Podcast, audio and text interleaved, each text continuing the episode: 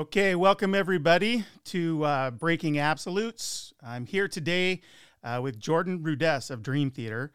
Uh, Jordan and I have been friends a long time, so there's going to be um, some fun personal stories, and I will try and get inside the head of a man who is uh, far more than just uh, the amazing uh, keyboard player for Dream Theater. Um, in keeping with the idea of my show here, Breaking Absolutes, which is to uh, dimensionalize these players and these musicians that work inside rock and metal um, to kind of extrapolate, hopefully, to a larger audience.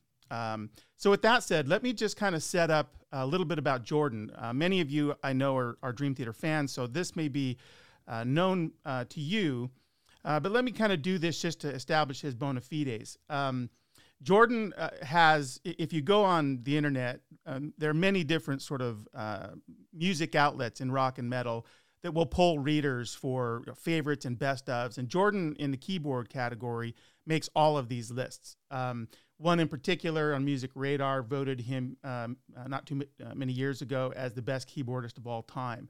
Um, he's twice nominated for a Grammy with Dream Theater.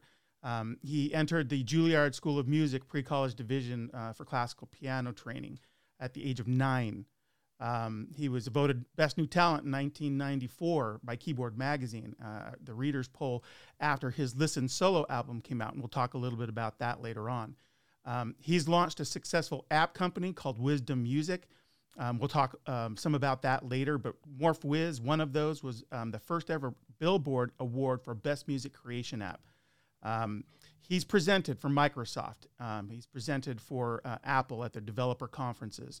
Um, gosh, there's so much more to say, but I want to spend some time actually talking with Jordan um, versus just all of these these uh, bon mots. Suffice to say, um, Jordan has taken his music and really created ways for for other musicians uh, to build on what he knows and what he does so well. So, without any further ado, let me bring on Jordan Rudess. Jordan, welcome.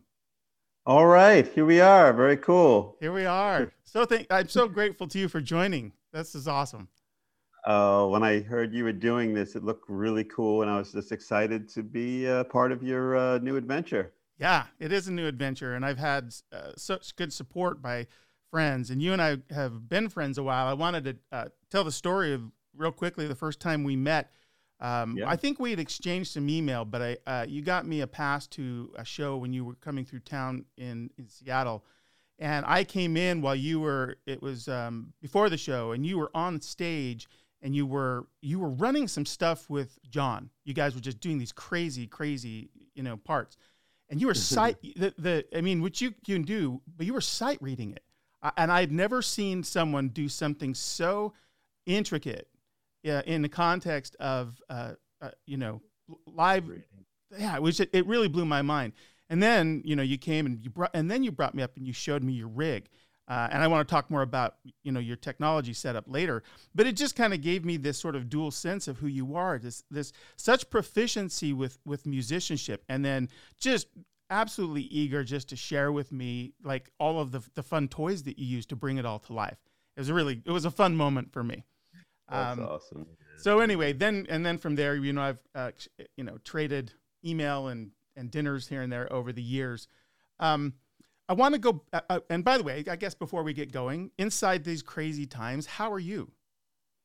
Oh, thanks for asking. Yeah, yeah, I'm pretty good. I've got my brain is like spinning with all the different stuff that's going on. There's a lot of moving parts, you know, with Dream Theater certainly um, getting ready to do some solo piano shows. So I'm at the piano practicing Bach and Chopin and LTE three arrangements that I want to do. And you know all this stuff i'm thinking my, my head is also spinning with nfr information because everybody and their mother is telling me about NF, nfts sorry NFTs, yeah. nfts and nfrs and all the nfs they're all there's a lot of nfs in my life but uh, yeah and it's just it's some exciting stuff it's amazing i even get to sleep but uh, but i try to do that so i can refresh and think about all these things again the next day yeah, I, in fact, all the things you mentioned, um, I've done a bunch of poking around um, recently, and I'm going to ask you about all of that because I want to get all the mm. details on these various, you know, efforts and creative endeavors you've got going.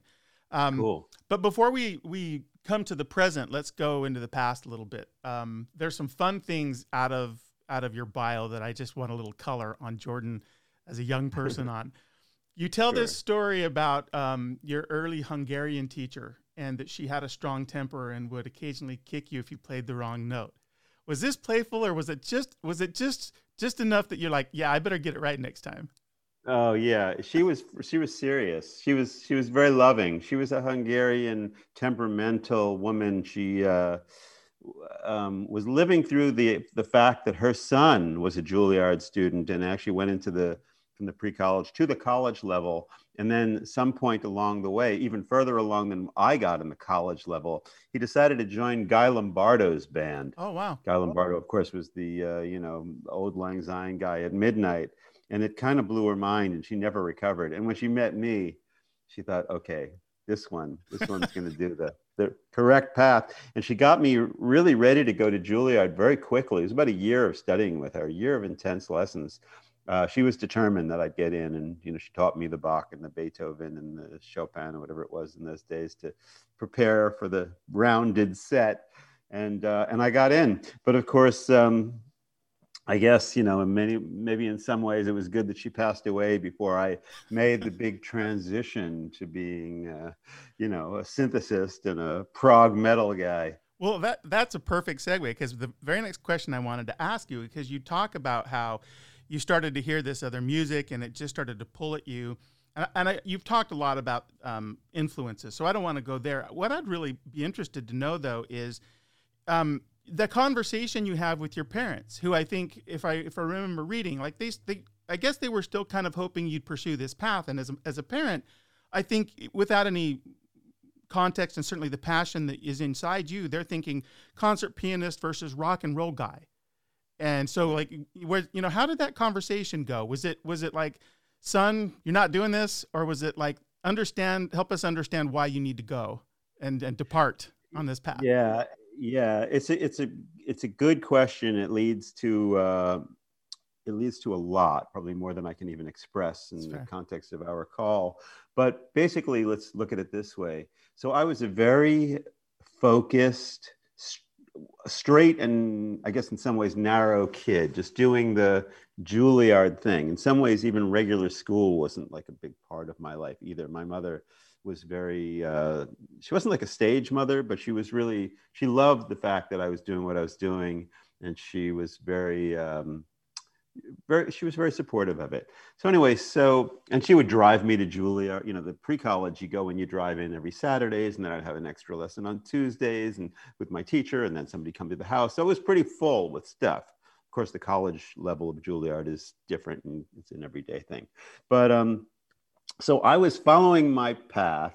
And, you know, around 17 years old or so, people started to turn me on to all these different kinds of things, uh, different kinds of music, LSD, a lot of influences that kind of came into my life all at once. And I never had a, I never had the typical kind of uh, teenage rebellion. I didn't rebel at all. I was happy with where I was and I was just doing it. And I guess to this day, I never really had a teenage rebellion, but I did discover a lot once I turned the knobs of the Moog and heard Tarkus and the other influences. Um, and so I really, at that point, the way that I broke free was very independent. I didn't care what anybody else said. Nothing was up for discussion. I had to break free. I was, I would, I, you have to picture me as a kid and I, you know, I wasn't allowed to go into my, my local town until I was like 17 or 18 years old. I was very protected. Ah. I would just, you know, get up and you know, hey mom, I feel a little something in my throat. Oh, stay home and practice, you know, and like, you know, just in my little world. So when it finally came time for me to kind of make a shift, I just did it. It wasn't it wasn't a talk. It wasn't like, you know, mom and dad, let's talk about this. I know that you put a lot of time into it. It was like, fuck it. Um, this is what I'm, you know, It- wh- yeah. what I'm doing. And I didn't even mean for it to be like that. It wasn't necessarily with that attitude, but I did. Bro- I just kind of like broke away You just made a and they were no longer like an influence uh, in my in my path Yeah. for you know for good or bad i mean everything did work out but there were some strange years there you know with that kind of a big move Yeah, yeah, for sure. Um, that's that's great. Um, I, you know, you're you're always have s- struck me as a person who marches to his own drummer. You know, that's a tired a metaphor, but it's true. It's true with you. Um, one of the things I read about uh, and I've I've learned about you as a musician is your uh, amazing improvisational skills. And you, you made hmm. this comment, which I found kind of it, it just slipped in there in in uh, a bio, but I found it made me pause. You, you said it is important to learn to improvise. I think that is what music is all about. So I wanted you, I, I, wanted you just if you would take a second and just extrapolate on that. Um, what do you mean when you say that? Well, I have a very um, close, deep connection with improvisation. I really do feel like of all the things that I do as a musician, it's probably the most important skill, at least important to me in the way I feel and the way that I express and the way that I compose. So, like in my mind, improvisation feels when I sit down at a piano or a synthesizer, it feels very much like talking. Mm-hmm. If you can imagine being at an instrument and having the same fluidity that you do, like picking up a guitar or a keyboard, as you do when you just kind of come, I mean, you're like amazing with words and they just flow and you're improvising. You don't have a script, you're just right. going with it. And these beautiful words and thoughts are coming out of your mind and then your mouth. Well, I kind of feel like that whole kind of similar method is what I've been developing my whole life and what I kind of naturally got into, even though it wasn't really supported at Juilliard per se. It's what I've always been about. It's about having the musical thoughts, the emotions, and being able to get those through my fingers in real time. And that's why you know, I can sit down at a piano and basically any time of day or night and just play stuff you've never heard before. And if it's a good day, you might be like, hey, what's that? And I'll be like, I don't know, you know, just play. I'm just playing. Yeah like what's the in a way what's the if, if it's you know a good day what's the difference between that and the stuff i write for dream theater liquid tension? There is no difference because it's the stuff that comes out of my head you know? It might be that we you know i'm sitting in a room with john petrucci who's an incredible musician guitar player. He might say you know jordan let's think of a different chord than that. Maybe we used that one before or like you know there might be like some of those kind of like decision making things that could influence the way it goes and there often are things like that. But there's another part of the reality, which is this this kind of flow of music that comes out is very much integral to the way that I work and it becomes part of everything that I do both in the compositional world but also when I'm improvising. It's one of the reasons that I am comfortable doing like my uh, Patreon, you know, streams, like just turning on the camera and playing. And I can do one, yeah. you know, one or two every week because I'm just making it up. I'm just playing, you know, an idea comes in my head, I play. So that whole, like that whole fluidity, that development, that whole process I think is a really beautiful thing about someone making music. And granted, you can make music in many other ways. I mean, you can sure. learn, you can look at a score, you can interpret it, you can play it very beautifully, and that's making music. I'm not taking away anything from that. But uh, of all the skills that I do have, having been a classical music student and kind of gone on that route and then gone to rock and kind of putting it all together, I value the improvisational headspace and ability and growth element probably more than anything else that I do.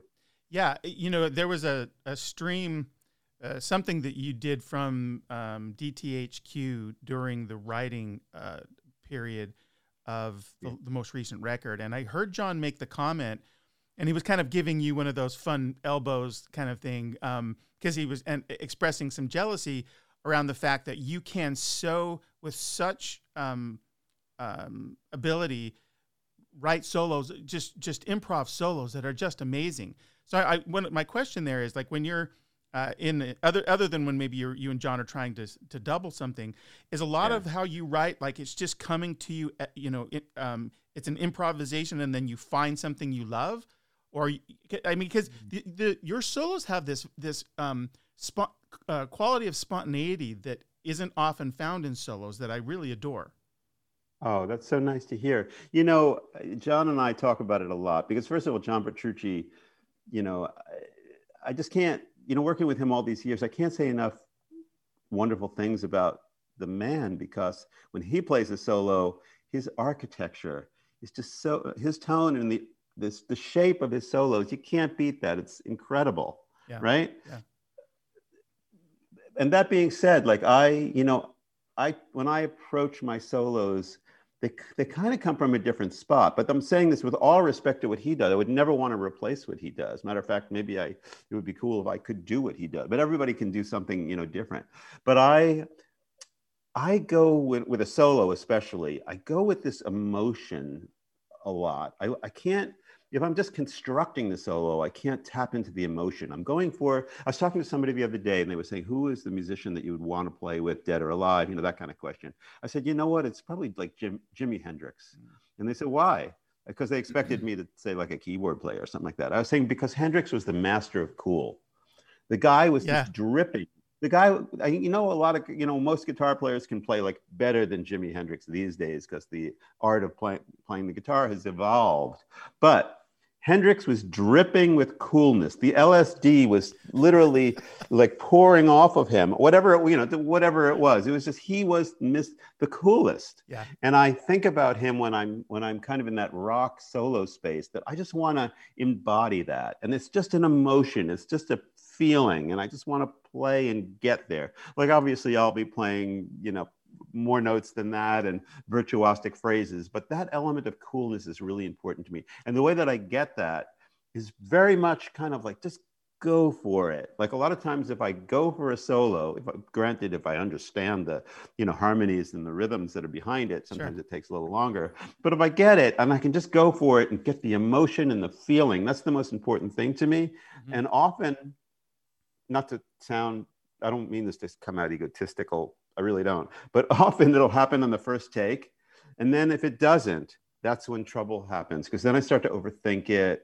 And then it's like, oh, maybe this, maybe that. But, you know, all that being said, I will say that on the newest, uh, the latest Dream Theater album, which of course is going to be really hard to sit on, I took a little bit of a different approach. I did, I did that. I let it pour out, but then I was inspired by um, my thinking about the way John does it because I really love the way his solos are. And I was thinking, you know, I should try. I should do. A, I should try to get both. Get this emotion, this energy, this spontaneity, but also a little more crafting. So I kind of, I think I found a really good balance. You guys will hear that when, obviously, when it comes yeah. out but there's that there's that element there's the crafting as well. And i also worked with jimmy t and with john on my sound. Even though you know i thought my i think my signature lead sound is very cool uh, john had a concept about it that i really respected because you know the one person in the world i'll listen to when it comes to tone is him. Sure. Uh, so we kind of went for something a little bit more a little bit uh, different a little bit more like smoother and but a little bit more like pointed and so uh, i'm excited about people hearing this new uh, this new approach. I'm glad you asked me about that because it really it really you know is a is a thing. Yeah. Well i mean i'm, I'm excited by what um, what you've come up with for the new record. Uh, but for the record uh, the the way you i think you've approached the solos in the past um, they, they've always felt like they had a shape to me but um, they also had this distinction of feeling spontaneous um, which I and I'm going to talk more about the sort of um, whimsy and joy that I think you bring to the the the band, but let's save that for the Dream Theater. I have a whole section on Dream Theater for later. Okay. But you cool, bring up cool. the you bring up the um the lead thing. I read and I didn't know this. Uh, at least at one time you had some sort of lead tone you called the pig. Am I is that, am I reading that right? Is that the different? pig is one of the. It's not a lead tone, but okay. it's one of the sounds I use generally to double the guitar and the okay, heavy. Okay, that's what it is. Okay. Right. The snar- It's called the snarling pig. The snarling pig. Is that still you still use that? Oh yeah, no, yeah. it's a Dream Theater staple. It's like you know, it's like you play the electric guitar, I play the pig. You know, it's like one of the one of the important sounds to the band. Okay, good. I well, see, I didn't know that, so I'm learning too. It's just fun for me because yeah. I uh, I've been a I followed the band forever. Now you um, know. You you you mentioned too. Um, one of the things you'll do to to practice is you'll you'll pick a, a, a classical piece, sometimes a really challenging one. I'm wondering, is that still something you do? And if so, what have you played lately that's sort of pushed your limits? Good question. You know, one of the reasons that I'm a prog musician is because I'm also crazy uh, in the sense that for some reason I get some kind of weird joy out of torturing myself, you know. And, and when I was a kid, it was, you know, uh, my teacher would say, okay, learn this Hungarian Rhapsody. I'd be like, okay. And I'd like take it and I'd look at the notes and it would be like, what the hell does this even say? And I'd, you know, crash my hands down on the keyboard in frustration, but somehow managed to keep going. It's not like that for everything. Like this is music with me that I'll go through that process. Like I'm not like trying to build stuff and like trying and getting frustrated, but pushing through. I'm just like, I can't do that.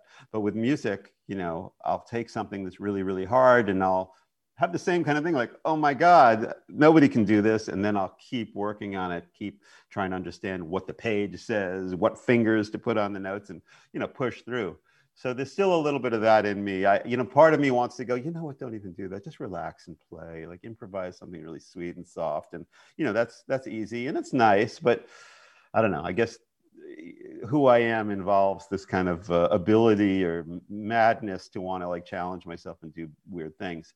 So, I mean, not that it's that, not that learning like a classical hard piece is that weird, but you know what I mean. Sure, I do. So, uh, since I'm doing these solo concerts, the first thing that I challenged myself to is not really a classical thing, but I thought, you know what? I'm going out. There's no concerts now, right? Like, really, there's not much to go out and see. So I thought, would it be, it would be really cool if I took some LTE3, some of the new stuff, and I made piano arrangements of oh, it. Oh, wow. So uh, I just worked on with my illustrious transcriber who helped me a lot, Jordan Baker, also another Jordan, and we uh, arranged um, uh, an arrangement of "Key to the Imagination," a song off the new Liquid Tension album. Yeah. Which is a big, big band composition, you know. Some, but I have a piano arrangement Oh, of nice. it now that I'm going to play live. But it's a lot of coordinating of hands. But beyond that, in a classical sense, so now I decided to learn uh, Danielle, my wife, was listening the other day to Artur Rubinstein playing really beautiful Chopin etude, and she said, "Oh, look at this!" And I looked at it, and somehow it just stayed with me. I was like, "I want to learn that etude."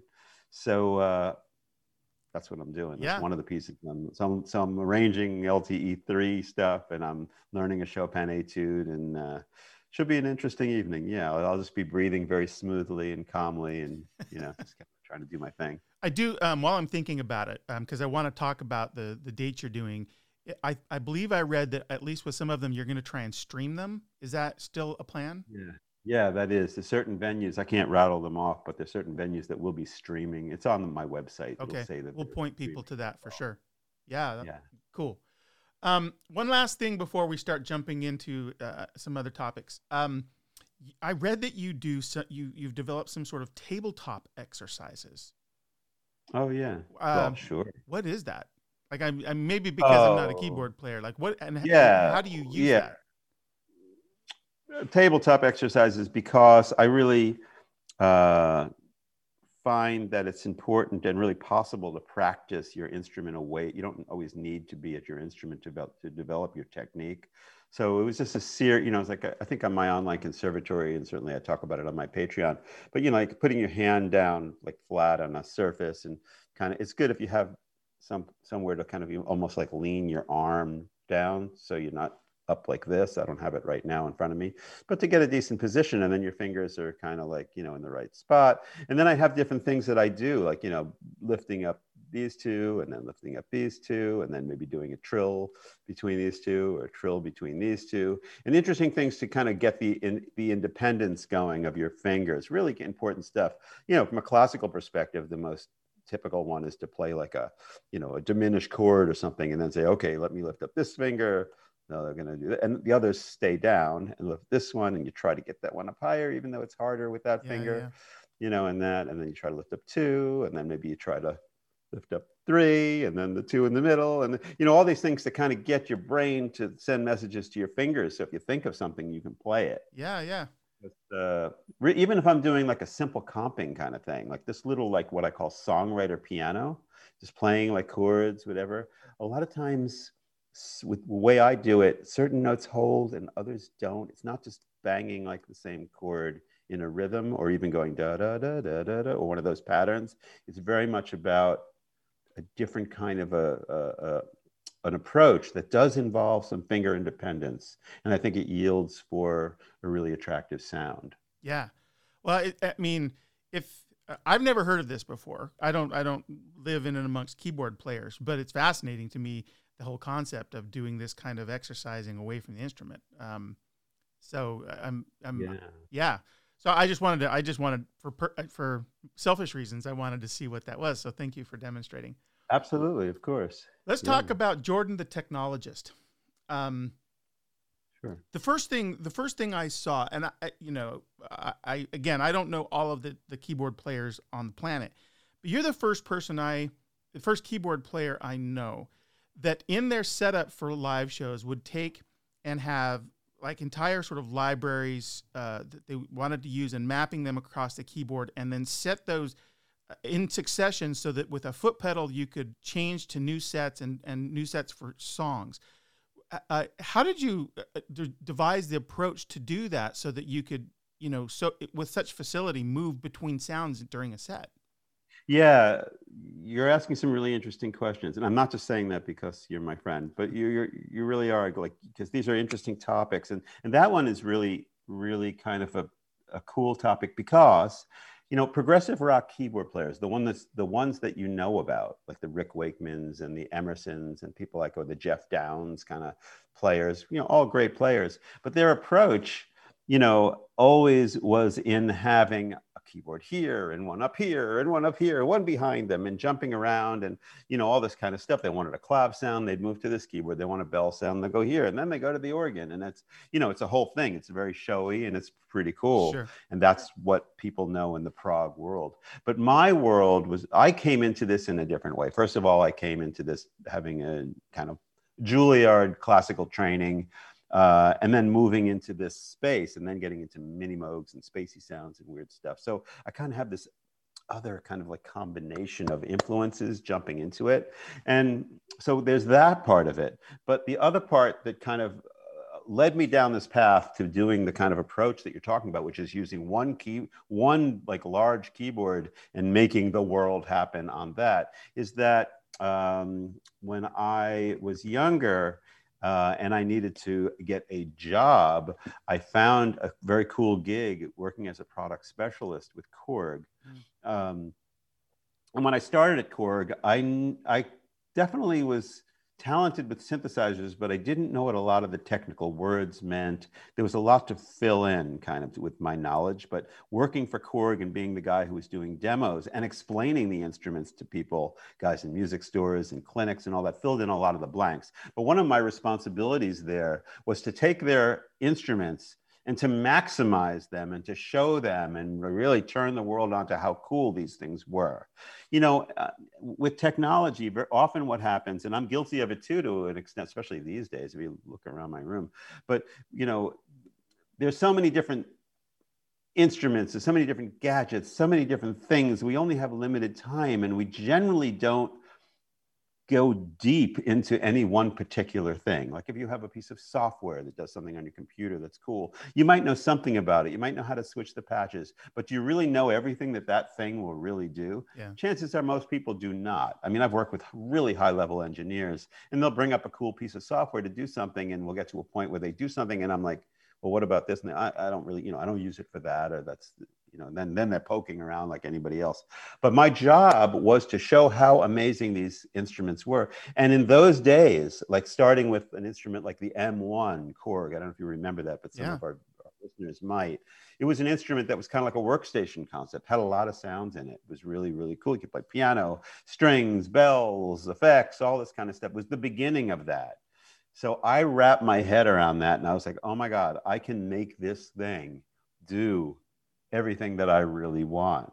So that's what I did. That's the approach I took. And I and I stayed in that approach. And I liked it because it was my job, but I also liked it because from my point of view, musically, I didn't want to play a phrase on this keyboard and then da da da da da and then jump and then lift up early, which is what you have to do when you go da da da da da da da da da to me, it's more important to maintain the integrity of the musical phrase than it is to lift up early so you can get over to this other keyboard, right. especially if the one keyboard you're playing on will make all that will play all these sounds.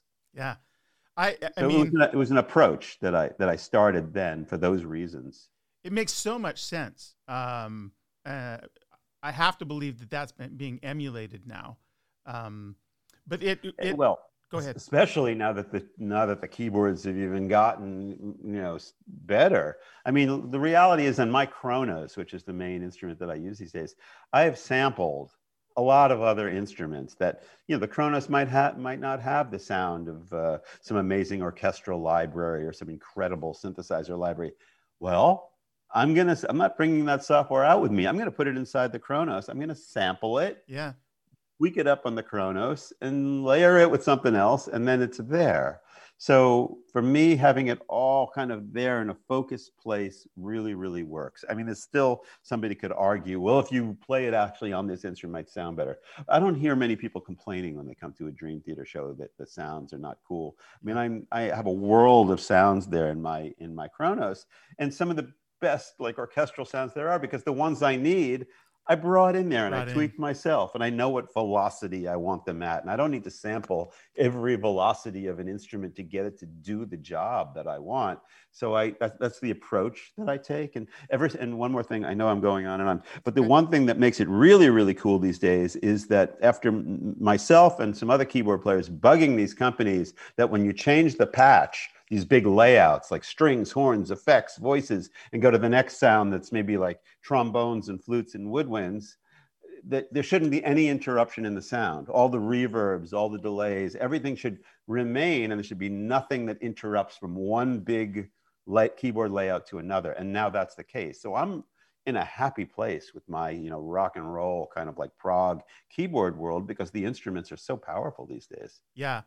Well, and everything that you just said um, really kind of uh, describes, I think, a, a, a, approach, a process that you take that where you you think of technology as this enabler of you as a musician.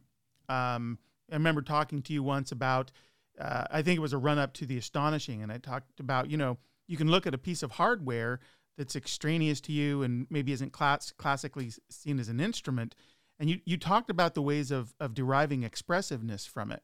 Um, and I want to use that as a, as a transition to uh, Wizdom Music. You, uh, my count has you at um, 10 different apps now. Um, as, and, and with GeoShred being the most recent, um, mm-hmm. what's next? Are you, is that, are you continuing to, to innovate there? Are you working with people on more apps? Are you just trying to, to iterate on the ones you have? Great question. I mean, so the answer is yes, I'm continuing to do that. I'm always inspired about like new instruments, new relationships, new cool ideas, new expression. Unfortunately, the, the, the, the I guess negative side of this world for me is I'm not the programmer. Mm-hmm. I'm like the vision kind of guy. I'm the musician. I know what I want to feel. I know what I want to see. I know what I, you know what I want to touch. Um, but some of the relationships don't last forever, and therefore sure. things change. Um, I will say, however, that my latest app, which you mentioned, which is called GeoShred, has been really very strong for a number of years right now. And I've got an extremely solid relationship and a solid team. So that app is one of these kind of like real musical instruments, if you will, that is just not going away. It's a yeah. deep thing. It's it's becoming like a platform, uh, if you will. It comes out of a partnership with some guys that I uh, met uh, while doing work uh, at Stanford University. Matter of fact, one of the guys that's my partner, his name is Julius Smith, wonderful guy, professor there, one of the inventors of physical modeling. Oh. And his team, the MoForte guys, are an awesome bunch of guys that I love working with.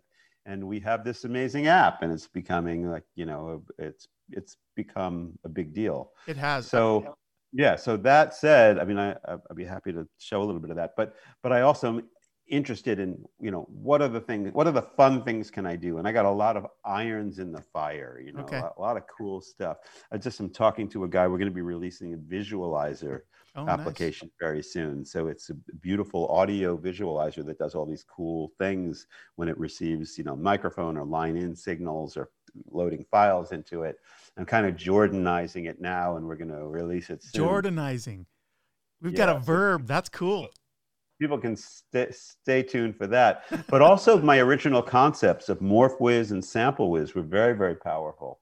Yeah. Uh, and I'm working with teams to take those into the next level as well, pro versions of those. So, th- so those are happening. It's exciting. There's a, there's a lot, a lot of cool stuff going on, and I'm always inspired by that space because it's, you know, the app space is just a very creative environment, and and I and I love it. Yeah, I know. Uh, I do know some keyboard players that use um, GeoShred quite a bit. Mm-hmm. Um, that mm-hmm. one's uh, that one. I don't know which of your which is the sort of best selling, but I, that one cer- certainly got, got, a lot of traction uh, yeah, in the yeah. in sort uh, musician community. Um, it, it, brings me to sort of to step start stepping towards the actual music. They I saw a video online that showed the very first time you kind of put your fingers on a harpejji, um, oh, yeah. Um, and the the and which I believe you take on on tour with you sometimes. Is that accurate? Uh, I did back in the day, but I don't anymore, Not anymore. now. The the question I have is um, when you first approach that instrument, and there's a video that shows you playing it. Um, there's just a transferable skill you possess to be able to approach a new instrument and play it and make music. Uh, and I was kind of floored. Like, you know, if I picked up a clarinet right now, I would just, I'd be lost. So, well, I, if it makes you feel any better, if I picked up a clarinet right now, I'd be lost. Too. okay, we're equal on clarinets. Um, but I don't know. There's there seems to be something about um, your ability with with instruments and the use of your hands that just I don't think everybody possesses. Um, yeah, I, yeah. Well, thank you for that. I appreciate that perspective, and I think I understand what you're saying. Let me just say that I played the clarinet for two weeks. It was one of the most god awful experience. Nothing against clarinet players, but sure. for me, it was a horrible, horrible experience because I could not deal with that feeling in my mouth. Oh yeah, that. So yeah, just I was like, oh, no. I had like t- two or three weeks, and I said to the teacher, I said, um, I can't, I can't do this. So yeah, I mean, instruments that are that I can touch with my hands, you know, that I can press and like trigger a note. Yeah, I'm pretty good with that kind of stuff. Uh, and one of the reasons I can kind of like, you know, do something that might be in the in the realm of uh, impressive is because of my tabletop exercises. Uh-huh. I mean, I'm just kind of kidding, but because I have a lot of finger control and I have a good ear, you know, so yeah. I can put my hand down on something and I can oh da da da da da da da da. So if it's a harpejji, da, da, da, da, you know, I can I can find things and my fingers work yeah. and they're independent and I can do a harpejji or I can play a continuum or I can pick up an eigenharp and you know move my fingers on the buttons and find something really cool and you know play and I and play fingers in rhythm. And you know so there is certain musical like and uh, physical skills that translate well to certain things. You know i also can play some guitar although i haven't played in a long time. Um, i do i i but, know that. You you uh, you and i skyped once uh, and you just randomly picked up a guitar because it was at hand and you just started to shred on it. And it, I, I I stopped the conversation because I didn't know you were could play guitar that well. It kind of freaked me out.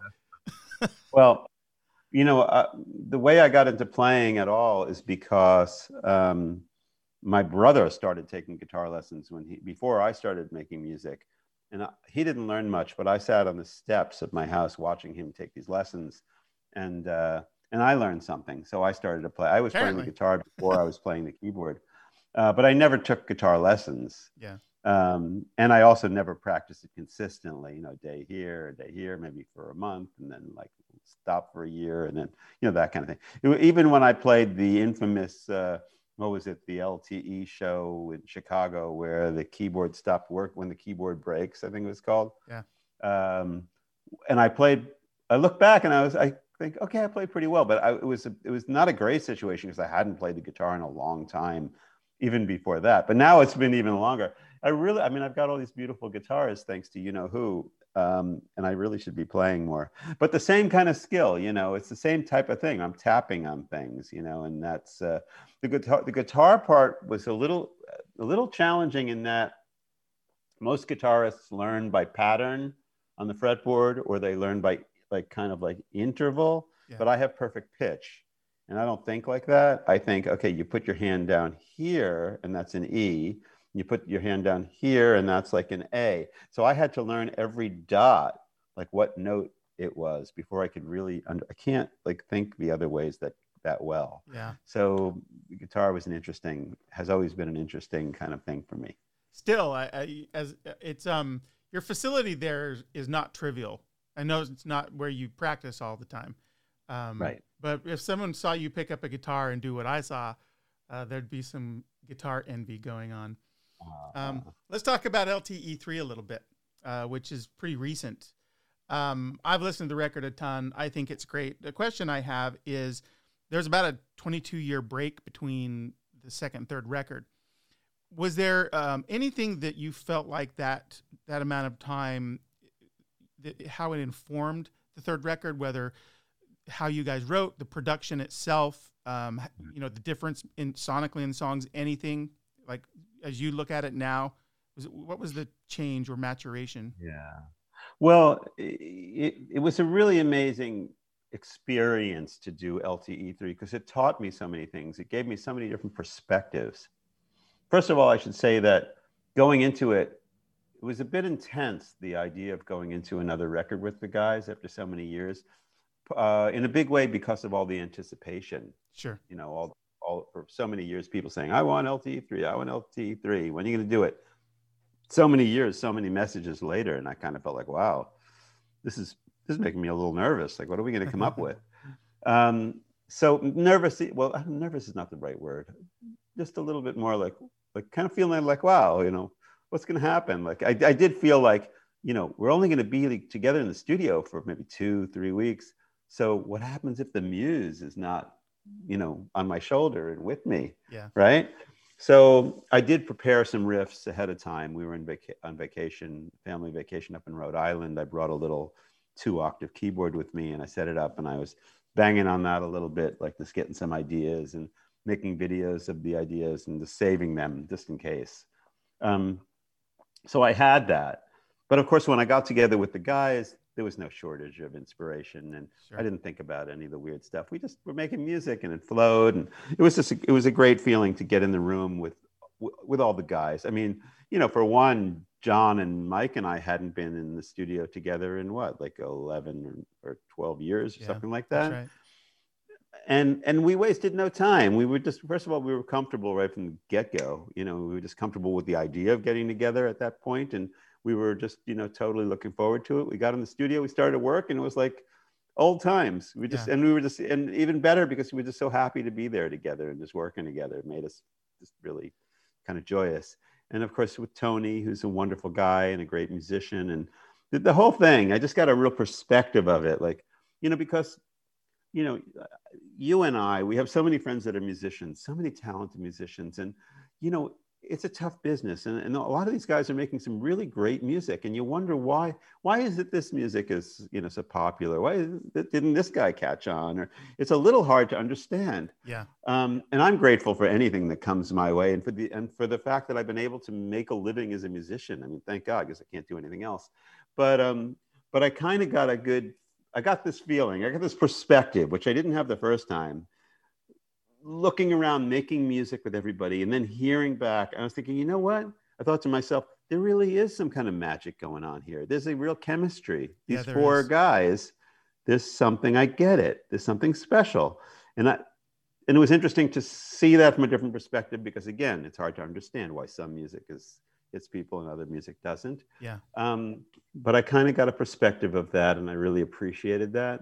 And then we put out the album. Of course, uh, you know, I'm in my own world up for a certain amount of time, thinking, "Oh, people probably dig this." And then we put it out, and it's like, "Wow!" Like the response is so amazing. Like, holy shit, this is beautiful. Like, it's fantastic. So it's a, there's, some, there's something there, and I appreciate it. And uh, and I kind of got a got you know a, a hit of it, which is hard to do when you're in the middle of it. You know. Yeah. Uh, that's um, I love that you had that moment of perspective on it because you know you can kind of if you can pause long enough to just um, be grateful that you're you have the skills and that you have that you're surrounded by, by players like this but more than that that you guys um, have a chemistry. Because the the record does not disappoint. Um, it's an amazing record. I, i've been listening back to it in preparation for this conversation uh, and the track that kind of been um, running around in, in my head a lot is uh, "Blink of an Eye."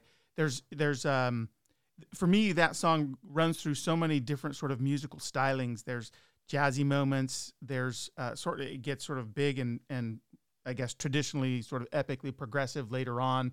Um, yeah. But uh, the point is is that uh, there there's there's a wide array of of uh, flavors on this on this album, and I think that's a hallmark of what you guys do.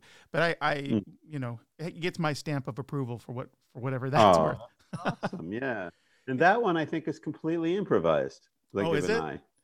Yes, well, that's not the one. That's not one of the ones on the main disc. That's the one on the on the jam part of it. Well, and I was gonna. It, it's funny because I had the question uh, I was going to ask you is um, the structure of that is so unique. It made me wonder if that was planned or if it was organic. No, no, it's totally happened. We just That's played. awesome. We just improvised. Yeah, it's Right, right. so cool. Su- such a cool track. Anybody who's awesome. not heard this record, uh, by the way, I, I always think it's great to listen to a record front to back, but pay attention to that track in particular, "Blink of an Eye." It's um, it's just it goes so many different musical places. It's kind of fun. And Um, best of all, it has the Orullian stamp of approval. It has my stamp. I should get a real stamp, shouldn't something, You know, I? You look hard stamp it like this one. The one. Um, before we move on to your solo uh, work, I have I I, I kind of want to lump in. I hate to do this, but I I uh, I don't want to take your all your day. But you've done projects with um, Rod Morgenstein and also um, Tony Levin and uh, Marco Mc- uh, Minnemann. Two different uh, uh, sort of album series. Do would we think that there's chance of more of those in your future? Uh, you mean more like um, Of ei- either RMP or uh, oh, Yeah, of either of either combination, um, or is that you have enough going on that that's not really on the plate yet? it's all possible. So I'd love to work with Rod again one day. And Rod, of course, you know, has played on my solo. He's worked on Wired for Madness. Sure. He's worked on like all my rock uh, solo albums. The last one, Marco Minnemann played on. Rod played on. Um, and I am actually. Uh, so anything is possible, but I am also thinking about my next kind of like rock, progressive, whatever you want to call it, solo album. Kind of making Okay. a plan now to start getting that done. Oh, that's cool. Um, and honestly, at this moment, I'm not sure how I'm going to proceed with it. Okay, I'm not ready to announce anything particularly, okay, but I know that I am going to start putting my energies on doing something in that vein, like a follow up Okay. to like a Wired for Madness, Feeding the Wheel, Rhythm of Time, you know, maybe like Rudess Morgenstein kind of thing. well let's Um, let's use that yeah. as a segue. I do want to give a shout out to um, some records you did with Steve Wilson. I, I, I'll be honest, Jordan, I, I hadn't really listened to those, so I went and spent some time with them, and they might, in my estimation, and I know that music's always personal, they might be some of your most experimental music. Um, I really like them. The so anybody, uh, uh, we've got so much to cover with Jordan, but I, I commend you to the work that he's done with Steve Wilson. You can see this all up on his website, and I think it's probably available on Spotify.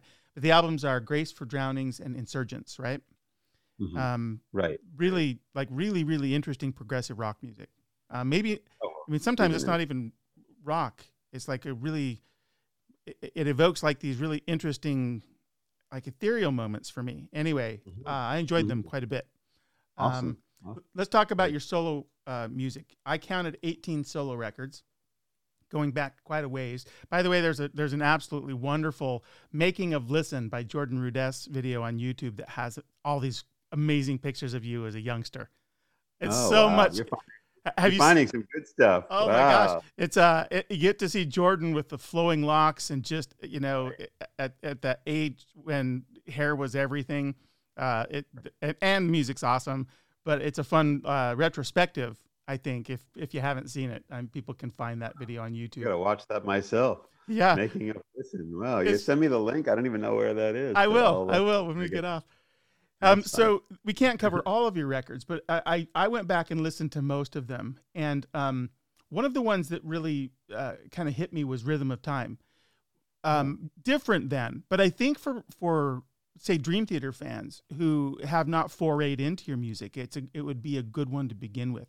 Like all of them are great and uh, expressions of you, but that one, um, it's got some flavors of Dream Theater, sort of progressive stuff, right?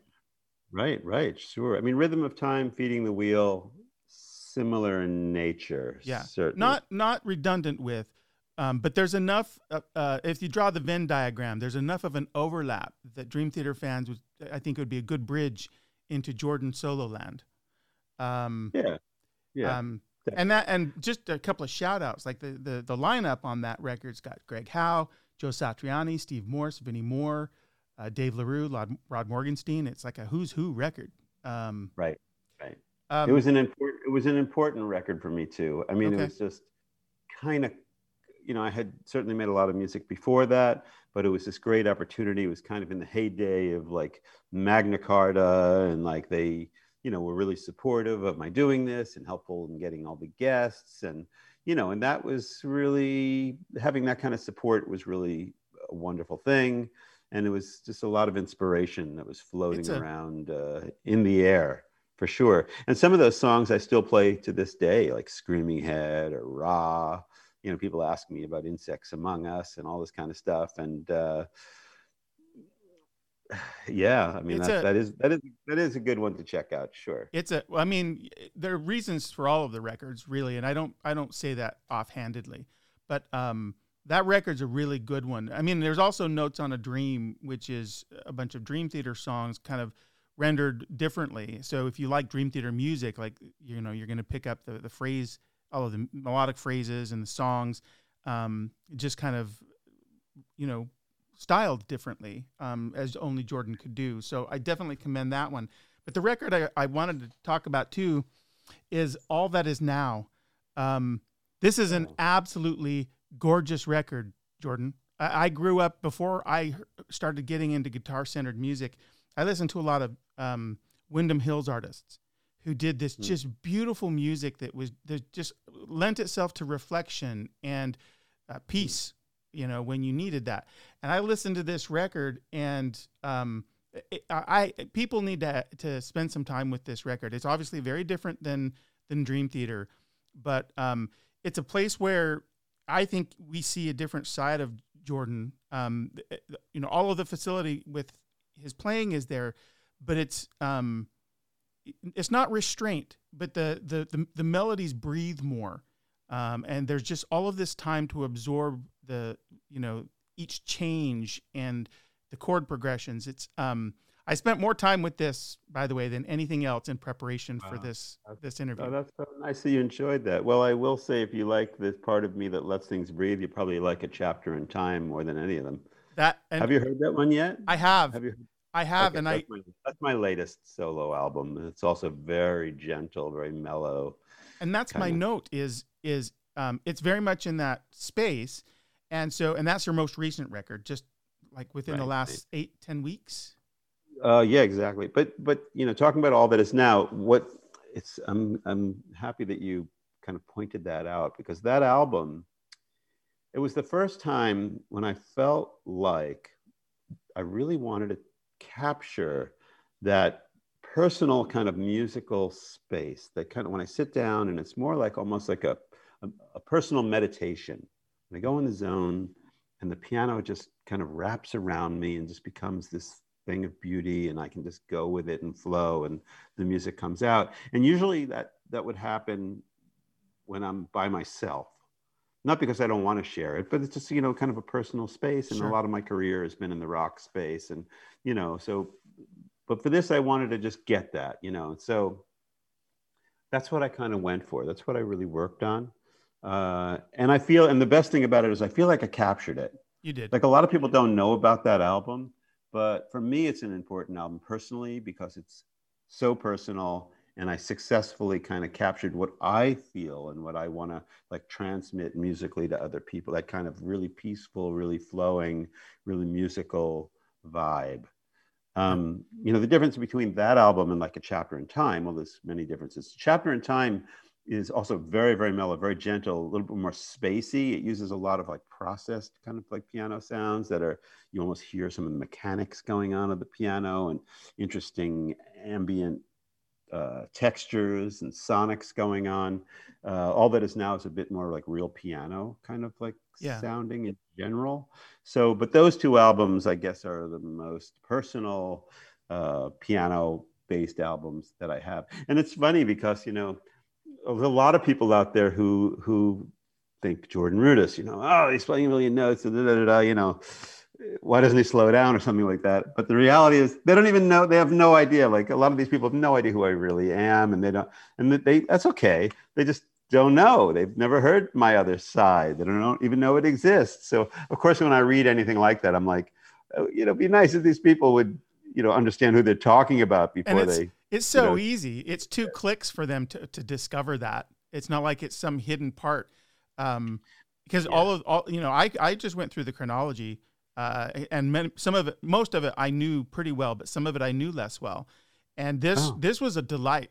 Uh, and I don't say this. I'm not just trying to shower you with praise. It's um, it's so calming, and it's uh, you just kind of flow along with it, and it takes you into a very peaceful place. Every every track, um, and I know I, I take your point that you know people know you for being for exceptional skills and wizardry moving up and down the keyboard, but is that as far from the extent of, of your musical expression. And so that's why I wanted to spend time on this particular record. Oh, it's awesome. Yeah. I mean, it's, you know, the, and they know, and it's understandable that they know, they know me in that way because sure. I've toured around the world for how many years playing wild keyboards with like Dream Theater and whatever else, you know, and so I haven't given as much, you know, attention to the other side. I mean, I do at home in my own personal life, sure. but I haven't spent that much time career wise, like putting that out there. Well, that record, uh, it's there for people to enjoy. And I take your point too that that um, a chapter in time has some other pieces to it, but there it families better together with um, all that is now than some of the other records in its just sort of um, beautiful restraint uh, in terms of space for for the melodies. Um, yeah. My only my only regret there is that you're not coming to our town with for your tour. So I'll, that's why uh, I asked about the streaming. I'll have to jump on one well, of the streams. Hopefully. It can happen. It'll happen. Yeah. Okay. Definitely. Um, I'd be I'd be remiss if I didn't mention Wired for Madness because our paths hmm. crossed mm. a little on this, um, and not just as uh, a as a plug. yeah, yeah.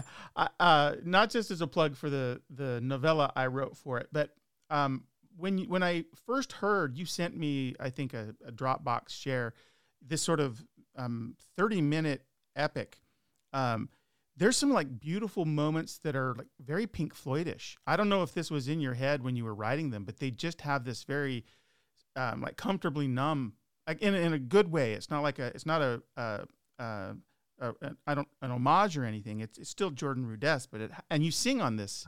Um, so I wanted to ask you that where did the where did the idea for this story to write this 30 minute epic come from? it's yeah it's i don't know where these things come from. They arrive at my doorstep one day. Um, you know one of the the whole wired for madness stuff and and uh, you know this was a i was trying to think of well first of all i can get these words out. Music comes easier for me than words obviously. Um, but i realize that a lot of people when they're investing themselves in music, it really helps them to have a concept to latch onto. I'm sure that, you know, as much as you're into music, you're very, very sensitive to the story and the concept there and all those things. And it really, really sure. matters. With me, mostly, honestly, what matters is that the words don't interfere sonically with what's going on musically. I like words that flow and are smooth. And I only really notice the words when they're not sonically with the type of sound that's going on. So but you know through the years i've become a little bit smarter and i thought you know what? People not everybody just totally is all about the music. They want to have something conceptual behind it as well. So you know i started to think about it a little bit like what would be a cool concept? You know what would be interesting to me and what would be maybe interesting to everybody else? And i started to i have this uh, one of my very closest friends in the world. His name is shem cohen and shem and i are you know, we've been together forever, you know, and we get into spacey kind of ideas and we live kind of in a similar universe. And, you know, and he's great. And he, you know, he'll like throw spacey concepts at me and it'll trigger me. And he's been responsible for a lot of the names of stuff that I've done. And oh, wow. so he and I really kind of came up with this original uh, you okay. know, story of which, of course, you took and refined and wrote this beautiful novella. People should read it. But the but the uh, but the initial story was something that we kind of devised, and it got me going. You know, it, it, it was this whole idea of a person who, you know, that the, the technology was at a point where somebody could go in and actually become extended, you know, where all of a sudden they could have their brain worked on and their physicality worked on, and they become kind of kind of like a super uh, superhuman in that sense. Yeah. And uh, you know, I think we're probably going there. But the other part of it was all the issues that that could really, you know, bring up. You start having these powers to, uh, you know, think of things in lightning speed, and and it, it, a lot of it was about kind of the idea of getting rid, rid of almost like the doldrum of thinking. You know, yeah. and you'd have almost like like a computer chip inside that would like take care of things and know things instantly. So um, so that you know that became a really interesting story, and it was it was inspiring for me to do it. But one interesting thing that you'll appreciate, and maybe I shouldn't even divulge, is that the music started first. Like I started writing this whacked out piece. I would go. I went into my studio and I started like I wrote like let's say eight sixteen measures, and then Next day I went in and said, okay, now I'll write another 816 measures. And it was just kind of, I heard that and then I think, where could that go? Oh, maybe that'll go to here. Where could that go? And then I was thinking, this is madness. What is this? Like, where am I? What am I doing? I'm not writing a song here. I need something, some concept to put this together. Like, what's this all about?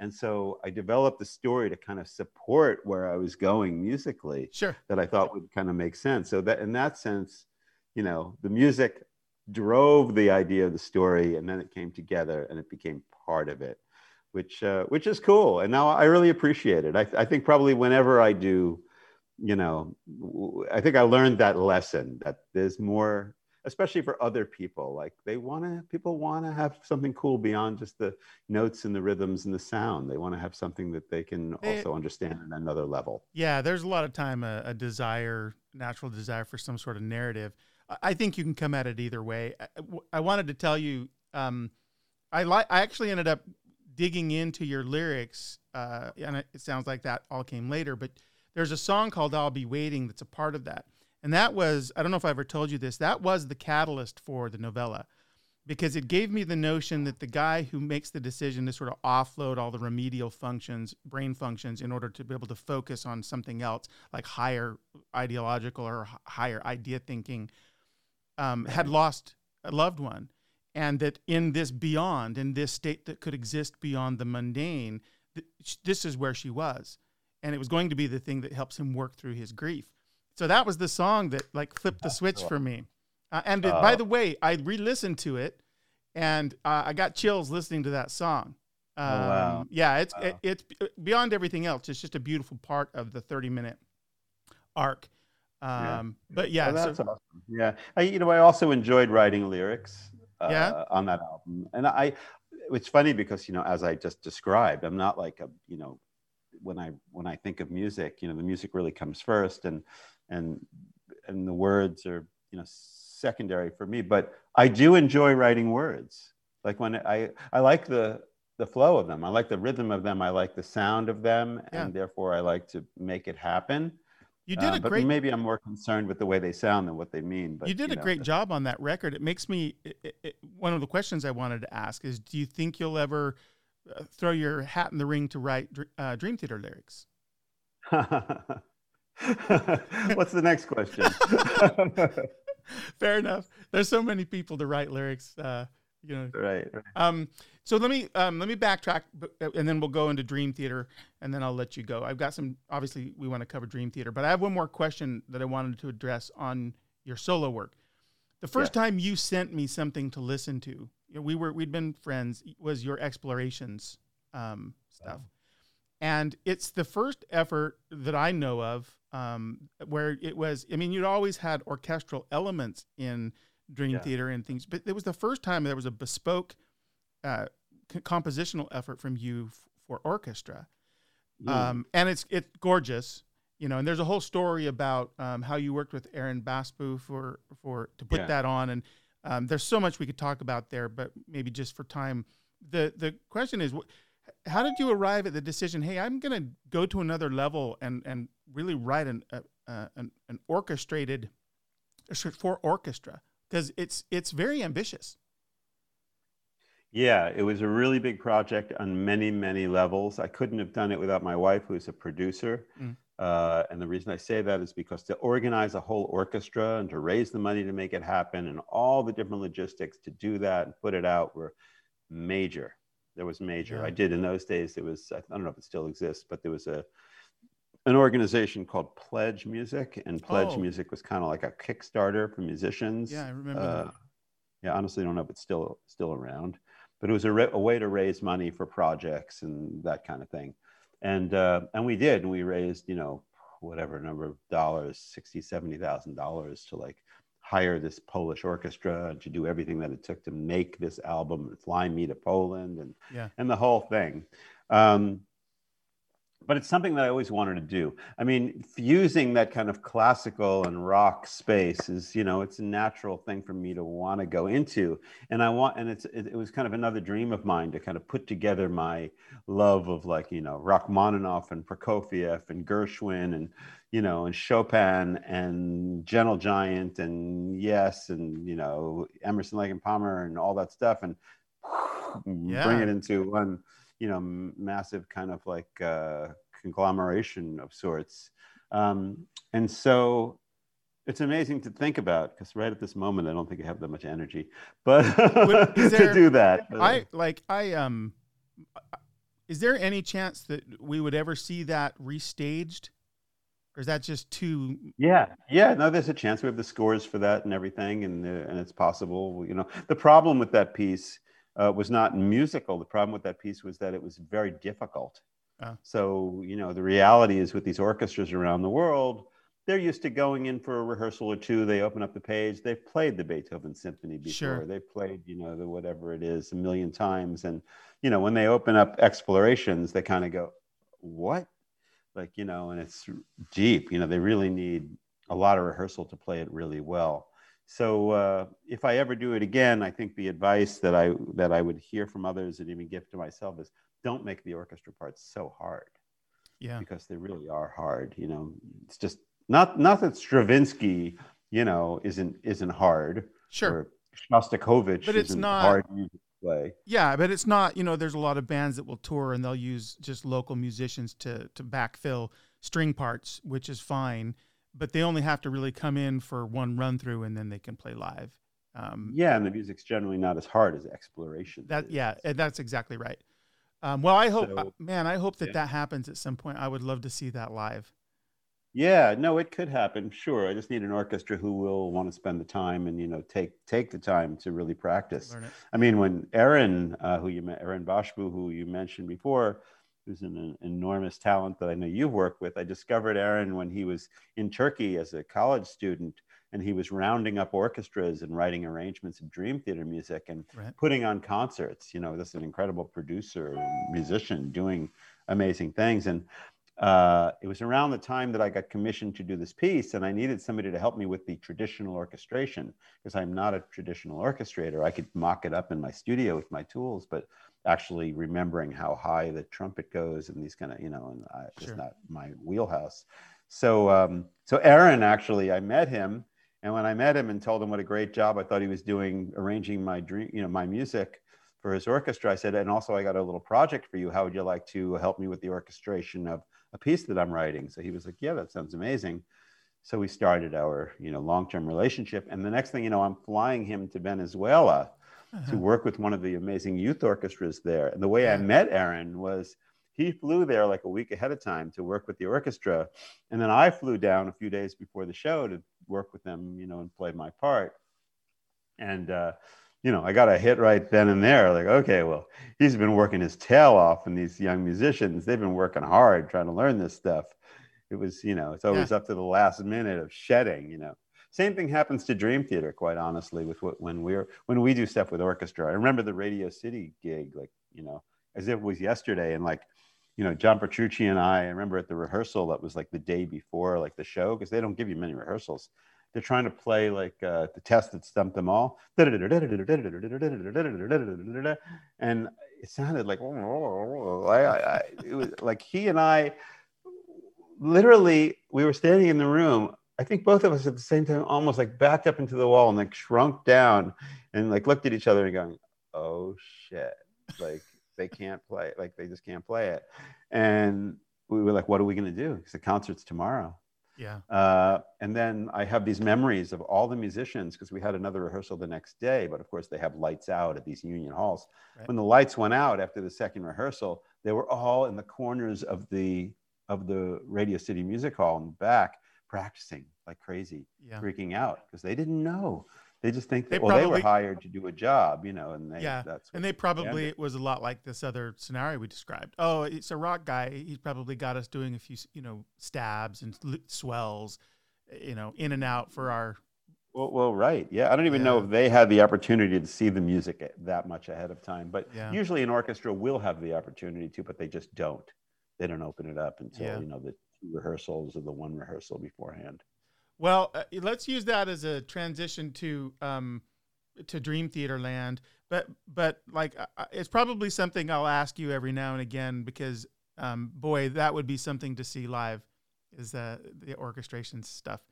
Uh, maybe I don't know. Maybe maybe Aaron will. I think he's stuck in Turkey with the with COVID. Maybe he'll get a Oh, yeah, his. right, right. Okay, so Dream Theater. So, Um, so I've told you this before, but one of the things I love that you introduced to the sort of sonic signature of Dream Theater, I think, is a is a sense of humor, a sense of whimsy. Because in the context of some of these just amazing songs, all of a sudden we'll hear a ragtime section or something. right, Um, right. And it's not it's not again it's it, it's not the only thing you do, but it's something that I don't remember and frankly don't hear in other bands where there's just this sort of lightheartedness. And it's not like it's easy to do. The, the part I've seen you play it uh, um, even on YouTube. So here's how I do it, and you do it slow, and then you speed it up.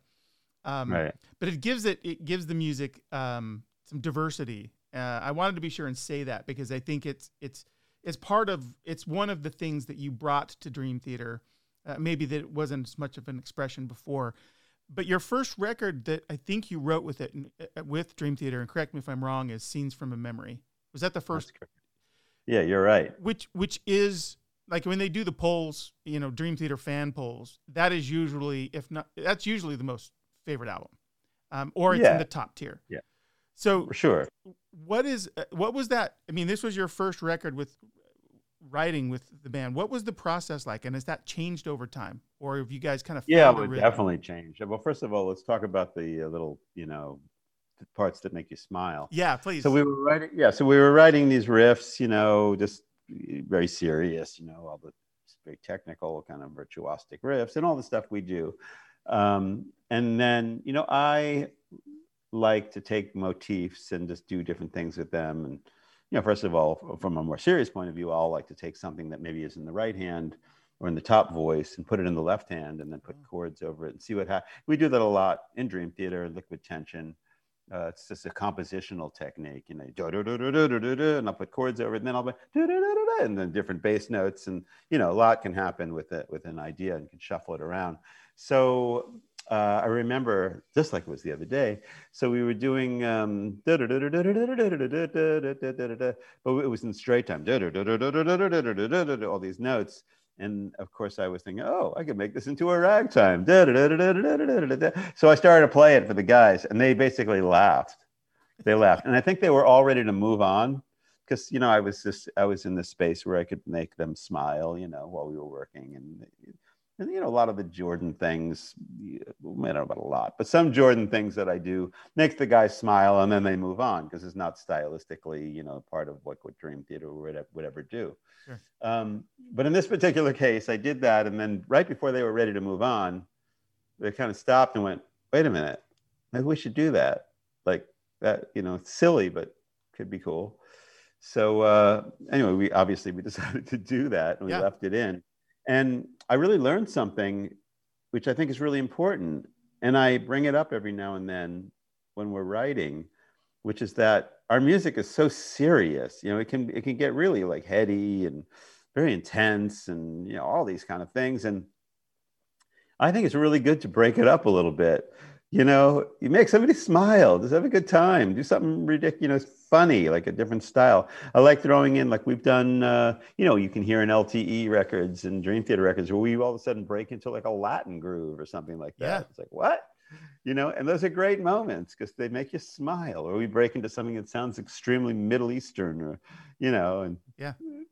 these are it's important it's important to have a when you have something that's that serious it's important to have a little levity in the situation yeah, it's like So- a palate cleanser. Uh, Right. You know. Exactly. Yes. Yeah. Yeah. It is And So and that's that's that part of it Yeah. So, um, and I, I mean, I guess it's understandable and would make sense that your processes for writing um, would evolve. But with like you, you coming into the group, and I know that you were, they had pursued you twice. The first time you'd told them no for personal reasons and stayed with the dregs. Um, Right. This time you said yes.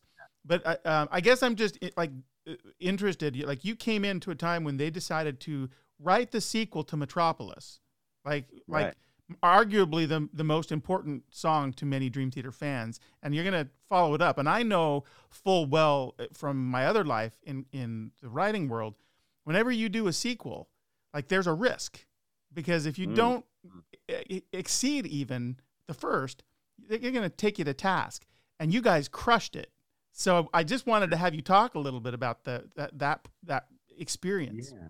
Yeah. So you know the guys first of all, um, you know, the guys were very into this idea of doing this follow up because the first one was very popular. And, you know, and this was a more stretched out, all of a sudden we're making a whole album, you know, like with a whole story and a whole thing. And it became a bigger, you know, yeah. it just be, it kind of came to life in this really bigger way. Um, but you know, I was not in charge of the story at all. I was in charge of helping write the music. I was a newcomer, first of all, coming into this, and they had a bunch of riffs, you know, that they had from various sessions and stuff that we were, you know, they were bringing into the room and showing me that we were tossing around, and I was, uh, you know, adding my two cents to uh, to everything. In those days, I thought that it was a good idea to come in like with some ideas into the studio and I didn't realize that they were kind of like they didn't really like to work that way. It was kind of more like you know we we write together. You know everything comes together. I remember showing up at the studio. I had like 50 ideas, 50 things. Wow. I just thought, let me show them this. Let me show them that.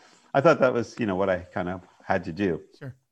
And I remember Mike saying to me, "Wow, it's that's not really the way we work. You know, usually we we write when we're together. You know." But he still listened to every one of the ideas because okay. that's the way he is. and some of the stuff we used. Oh, good. You know, um, you know, one of the biggest differences in in the way that I work with the band now and the way I work with them then is I went crazy like to orchestrating. I kind of did my own like thing in a way, just layering all these parts and all these things ended up that we took things out like they went through and it was more like oh yeah that's awesome but we don't really need that part and maybe that's cool but we don't really need that or that because i didn't know you know like first of all john petrucci's guitar is as big as my house you know it's like it's a wall of sound that you know you need to be conscious of how you're putting things you know in the mix so you know every album i learned more and more we all learn more and more about how to let everything survive in a mix. Yeah. In those days, I would just be like, okay, I think I'll play this part. I think I'll do this part. Now I'll play another part. You know, so I had a lot of extra parts. I think somewhere online you could hear like some of that stuff. Okay. Actually, I don't know the link, but there might be places where you can go and actually hear some of the other parts that I had. Oh, uh, that would be fun. Yeah, the the cutting album. room floor stuff. Yeah, so um, so there was that. There was that learning process. And it made me a little sad. I was like oh i like i like that part. I like all that. But you know wasn't a keyboard album. It was kind of like yeah. fitting into a group. So um, but there was a lot of inspiration in those days. I remember like you know finally free you know i'm writing these chords and then i upstairs and what is it called? Bear track studio or yeah bear track studio. And then i come down and james was listening to it. He was in the lounge and he starts singing this melody. And i go yeah that's perfect. And then we put it together. And next thing you know that's happening. There's a lot of just everybody was inspired. I was inspired because i was all of a sudden working with them yeah. in this new way because i had worked with john and mike and lte but not the other john um, and not James. So I was feeling a lot of you know energy about being there, and they were inspired. And and they were also given um, a new kind of force to being able to do this because you know John Petrucci, is incredible as he is, he he kind of you know wanted slash needed a writing partner. Yeah. You know, and and I think when I came into the band, that's one of the reasons that they brought me in. Yeah. Is because John felt like I would be a good writing partner for him. I think that you know? I was going to mention that. I feel like um, I've seen, and I, I'm not there, and I have no inside information. But if I were to instinctively kind of um, and have look at the band, it feels like the, the pair of you fa- have found this just really amazing chemistry. I mean, in spades, it, it's on on display in the astonishing, and that was very public. Like, hey, we kind of went and woodshedded to to come up with this. Um, yeah. But there's a synergy there for sure, and I think well, there's a lot of players that are really, really fast, really, really good, out there. It's a different thing to take all of that and have the chemistry to write songs. Um, right, right. And I mean, anything that John and I have done, and I want to make sure because, you know, people get all kinds of crazy ideas about who did what and da da da. You know, and I say all that about John and I, but I also want to say, like, you know, when uh, in the when I was in Dream Theater with Mike Portnoy, incredibly integral part of the whole process. Sure. I mean, Mike wasn't there writing the notes and the chords, so to speak. John and I really mostly do that. That's that's our domain. Is sure. you know we're at our keyboard, we're at our guitar, and we're that's what we're doing. Um, and Mike Portnoy, you know, he wrote a lot of melodies back then, but he also was, you know, arrange. He was really a ranger guy, really very yeah. capable to, uh, you know, to to do song all this kind of and stuff yeah, song structure, and always had a lot to say about that. Sure. Well, um, let me um, let me um let me ask you a couple of specific things. There's so many great moments in uh, in Dream Theater that I could talk about, but there's a there's a couple that I will just focus on to exemplify like the rest. There's a there's a choice you made in um, a song called "Beneath the Surface" mm-hmm. um, for off of a dramatic turn of events um, for the solo, and right. um, it struck me when I first heard it, and uh, I went and have re- listened to it, and it strikes me the same way. I don't know what the sound is you chose t- to play, um, what the you know the the VST or whatever it is, but it yeah. has this sort of um, the the sound itself to me. This could be personal reaction. Feels like kind of um, memory and regret, which is exactly what the song is about. It's like the perfect lead choice. Um, and then beneath it, you've got some like pulsing strings, and it just kind of brings it, it really comes to this emotional crescendo. And it, the question that, that comes from that for me is when you make these choices on patches where you're really taking over the melody, like you're mm-hmm. you're effectively the, the, lead singer now, uh, and you're mm-hmm. communicating.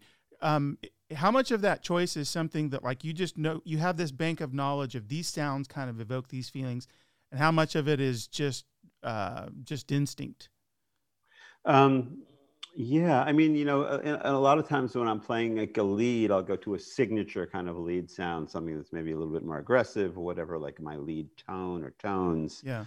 Um, I think that sound is more like in the range of like almost like a Lucky Manish kind of a sound, like an Emerson inspired type yeah. of tone, if I remember correctly. Um, but you know, like the guys for one thing, the guys in the band, like they like they're drawn to like classic kind of like tones, oh. like aside from my lead sound, like um, you know, like if we're working, sometimes they'll they'll say like John will say to me or something like, you know, like that Rush sound, wow, you know, like something that it was part of their childhood or whatever, you know, that they. Whereas I'm like, you know, I've in in my mind, I've got like three million sounds, right? But they sometimes want to point to a specific kind of sound that is in their memory bank that might be for this particular. I'm not saying that that solo was like that, but I'm yeah. saying in general.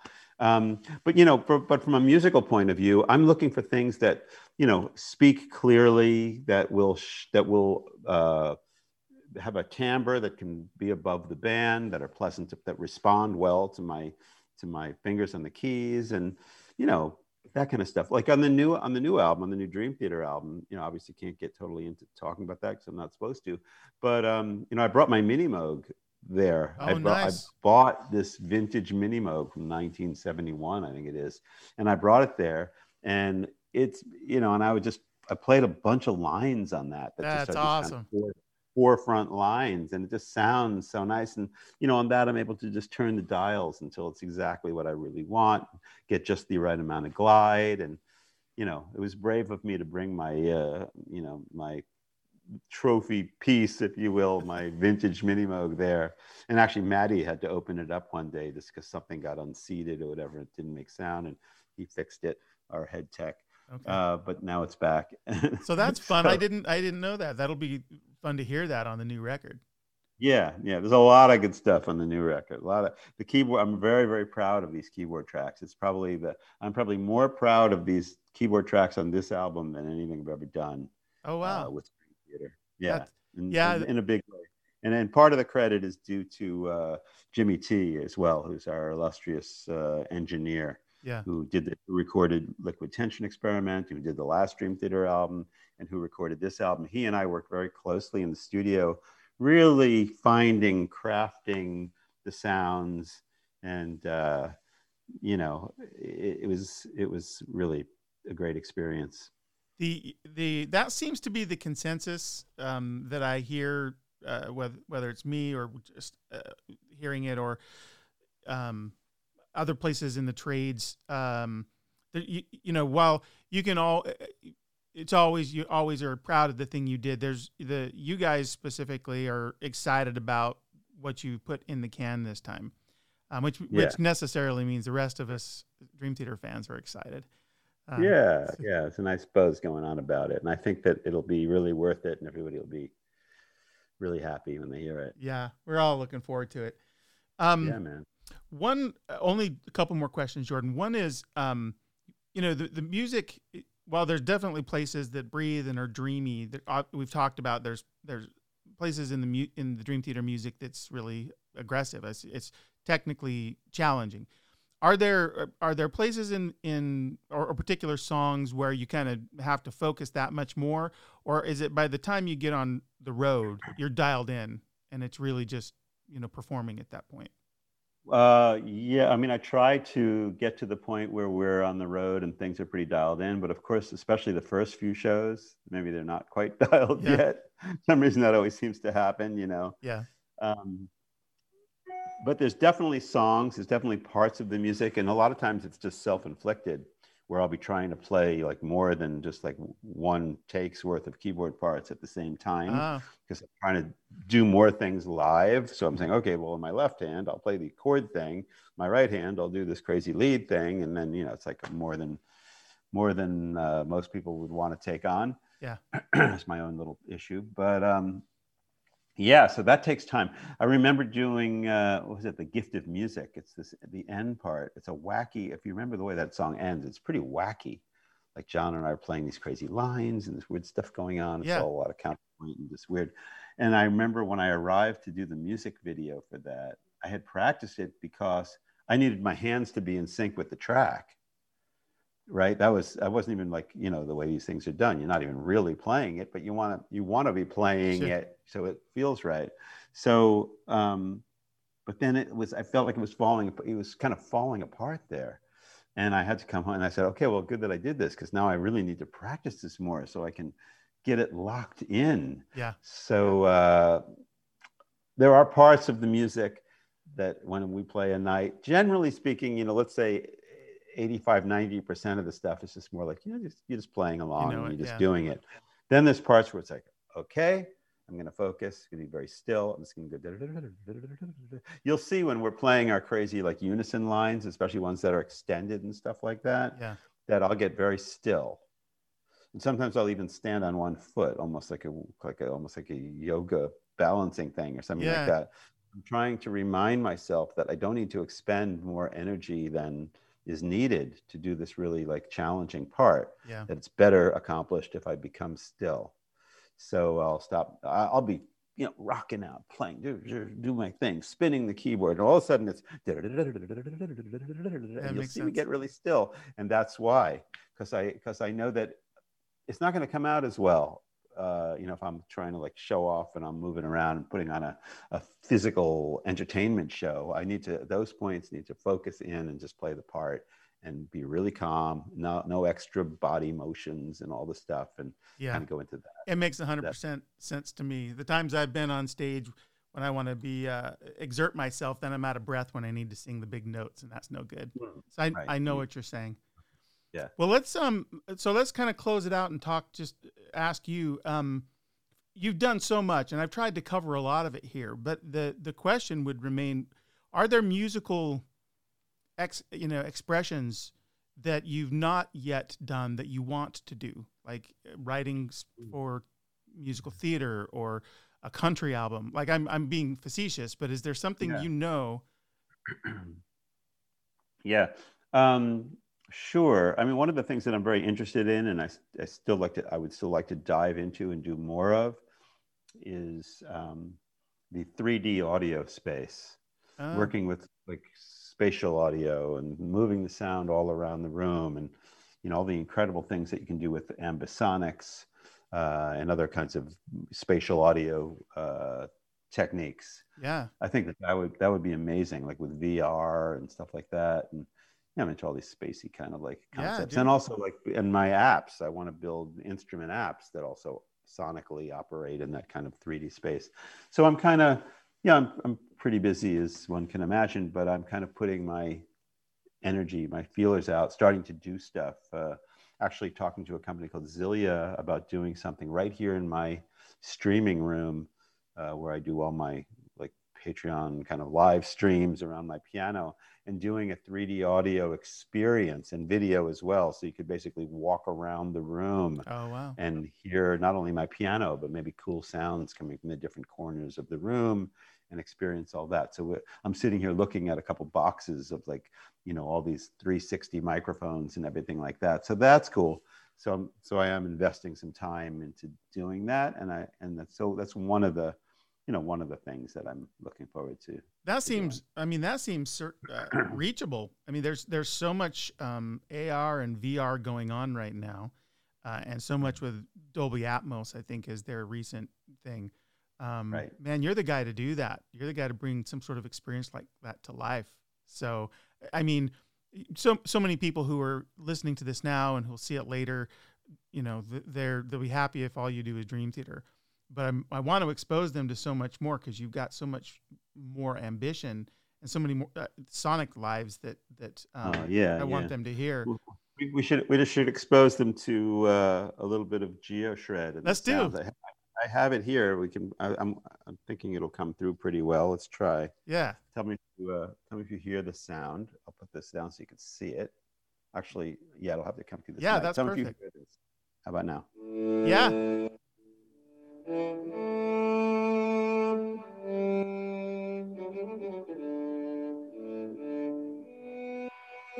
you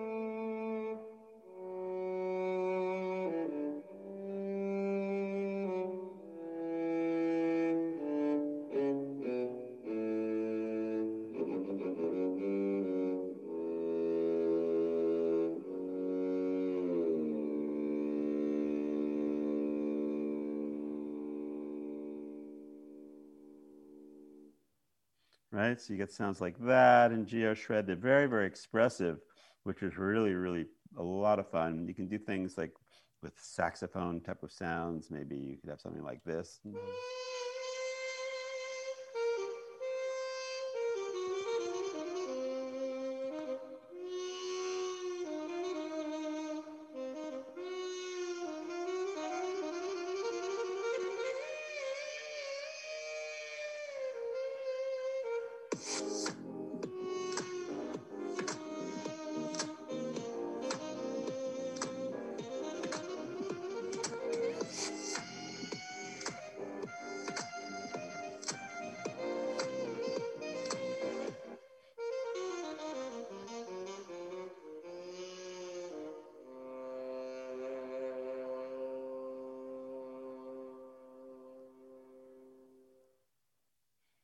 is so cool, man. A little quick taste of GeoShred, yeah. Yeah. I mean, the the thing I was watching your fingers there in a way that I actually haven't before, and watching the way that you like position your fingertips at edges of notes in order to give them like these inflections. Uh, as the tremolo, of course, uh, how you move into notes, like it, the way they, yeah, well, it's yeah, it's interesting because this instrument is all about that. I'll just show you briefly. So let's take a sound like. Um, Oh, let's look at the cello. That's a really, really nice one. Um, so every note is basically a control area unto itself. So if I play this note, I can start at the bottom of the note, right? It's very quiet. The top of the note has a lot of attack, the bottom not, but as you move up. Yeah. You really have that full kind of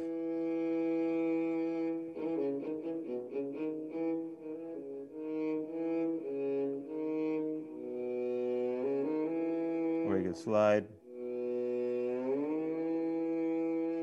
See, one of the things about GeoShred is that it's got this amazing pitch intelligence. You can kind of go into what I call the Steve Vai kind of Jeff Beck mode, which means that you know the way they do these amazing things with the whammy bar. So like um, here for that, for that I'll actually go back to one of the more standard uh, sounds, like something like this, where so you can start at one note and slide to another note that may be like an interval of a fifth or whatever away. You start out in tune and you have this smooth glide. And when you get to your destination, it'll also be in tune when you stop your finger for a moment. Like, I do. Yeah.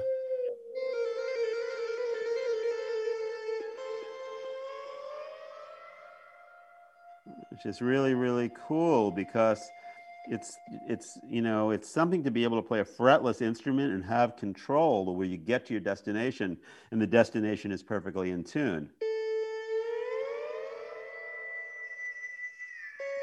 So as soon as my finger reaches its destination it's it's in tune and then as soon as i start to move it tracks it again. Yeah man. That's like the magic. And also since it's physically modeled you give the note a little bit of love and it starts to sing. It starts to play more. Whereas if you leave your finger just still it can just kind of like begin to die until you come on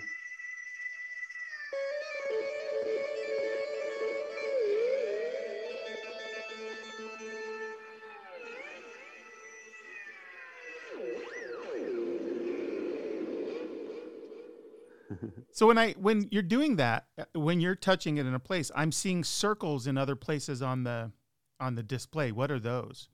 Have you been taking some weird stuff? What's going on? we have been talking about LSD. Um, I, I, I couldn't. Uh, it's not an artifact, right? Or is it giving you other like potential notes? It's showing you where all the other notes of the of like I press an F, and you oh, don't see. have to have this, but it's a guide. Right now, with the default, it's like all in fourths. You can have any scale highlighted on the surface, or you can have just the right notes to this whatever scale you want. You don't even have to have in between notes like on the scale. You just have like the C blues scale and only that. It's very, very flexible in that way. So, but when I play a G, all the G's in the screen light up. Yeah.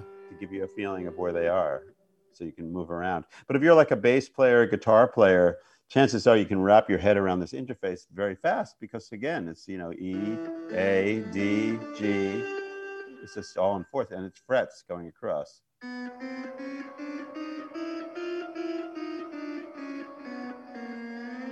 Yeah, it's amazing. wow, so powerful! It's such a powerful yeah, tool. Powerful, and the sounds are are you know at the very least equal to any desktop application. I mean, the yeah. sax and the cello and the flute and clarinet and all those sounds. They're like they are like extremely professional, uh, you know, expressive instruments that are that are partly made to be as as um, expressive as they are by the nature of the playing surface. Yeah. So, so, but an instrument like this, you can play this from a keyboard, and you can also use this kind of this kind of approach and plug your iPad as a controller into any synthesizer and get this kind of pitch bending uh, magic. I kind of. I was going to ask if it could affect because I've you, you. This is something you use live. Um, oh, totally. Now this it really is part of your. Matter of fact, I, I also used it on the new Dream Theater album for two things. One is I played in a cello. There's a whole cello section. Oh, nice. That I played on GeoShred, and there's an electric violin uh, thing that I did too by running the violin through some distortions. So that's, that's enough about that. That's, yeah, yeah. We don't want to give the secret. we gotta we gotta talk about that another day. I'm giving away the shop here. We gotta. um, what do you do? Did, you dose me with truth serum? What's going on here? I gotta gotta get it out of you. Uh, no, I, I'm so I'm so happy you showed that uh, because the I think it, it um, until you see it, uh, it could it could seem uh, daunting but to see how how um, easy it is to to use um, i mean that's I, I, could even use it. I'm gonna have to go download it. You could totally use it because one of the reasons i made this instrument one of the th- reasons i do what i do is because i want guys who are not usually like music makers on that level. I mean you obviously are a great singer but but you know you're not used to playing an instrument like that. But yeah. I, and i wanted people to be able to put their hand down on it and move and be able to go through the right scale, all the right notes and get expression and be able to do all that magical stuff. And because it, it's a different feeling when you're making the music like that. So a lot of the patches we have on GeoShred are set up. So like there's a backing track, but then what's on the playing surface are all the right notes. So all you really got to do is slide your finger around. Yeah. You don't even have to do, you don't even have to practice your tabletop exercises to do like an effective GeoShred performance. I could show you how to play the blues in 30 seconds to where you'd be like impressing your friends. It's really oh, pretty wow. cool. Okay, I'm gonna I'm gonna go get it uh, and spend some time with it. I, I'm, cool. I've, I've known it was awesome, um, but I've I, I have never stopped to see a demonstration like that. You I know you've done oh, this wow. before, um, so I'm glad that people get to see this because I think it's illuminating how how easy and how powerful it is. Um, yeah. So the other thing then, because um, I, I have taken you way more of your time than I told you I would, but thank you for that. I, I want to be sure we we leave people with some things. Um, first of all, you are doing these shows. Um, right now, the shows seem to span between May and July. That's right. There are like six or seven shows. All the shows are on my website. Okay. Um, but they're all they're all. I'm just looking them up. They're all East Coast uh, shows. Right. And they're in New York. Well, let's see. They they start out in uh, Maryland, in Virginia, New Jersey, New Jersey, Pennsylvania, and New York. Okay. So if anybody is near, uh, you'll look at the, you know, people can look at the website. Yeah, Annapolis, Alexandria, South Orange, uh, Red Bank, Sellersville, Pennsylvania, Saratoga Springs, New York. Those are where the, that's where the shows are. When will, um, so those yeah. of us who are on the West Coast, when will you know if any of those might offer a streaming option? Um, just keep checking back. or... if you go to my Instagram site or even Facebook, like it'll, it's. I'm pretty sure we listed. Okay. Um, I'm pretty sure that we because I've seen you find that, and I'm going to tell everybody. I've seen Jordan live. Here it is. Yeah, no, i am looking at it right now. Like okay. May 15th, the show is in uh, South Orange, is streaming. Oh, great. Um, and also the uh, June 25th in Sellersville, Pennsylvania, the live stream is available. Saratoga Springs on July 2nd and 3rd, the live stream is also available. So I think those are the ones that will be streaming. So, so for us, all those of us who are in the Midwest or globally, frankly, who can't get there live, uh, join the stream. I will say, if you can get there live, I've seen Jordan do his his solo thing. He he came through Seattle here uh, not that many years ago, and it's a treat. It, it, it's a treat to get to see him um, just be the guy on the stage with the keyboard. Uh, that night it was right. it was really mostly piano. You did a whole thing where you brought out your your iPad. Um, yeah, so, and it'll be mostly piano for these shows as well. Okay. Yeah. Um, Bach, Chopin, some LTE, some chapter in time music. You know. Yeah. The, the, it's the Jordan Rudess experience, if you will. it, yeah, I'm I'm gonna be there. I'll I, will i will make one of the streams.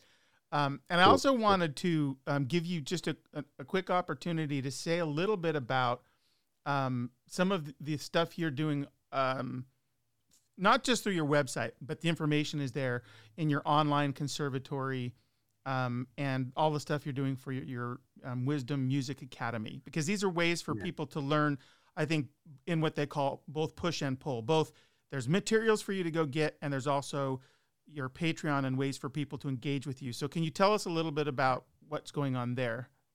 Sure. Um, yeah. So I set up about a year ago. I was looking for an outlet that allowed people to give back for all the things that I like to share. Like I really love streaming, and I was doing a lot of it when the whole lockdown happened. But at a certain point, I was like, you know what?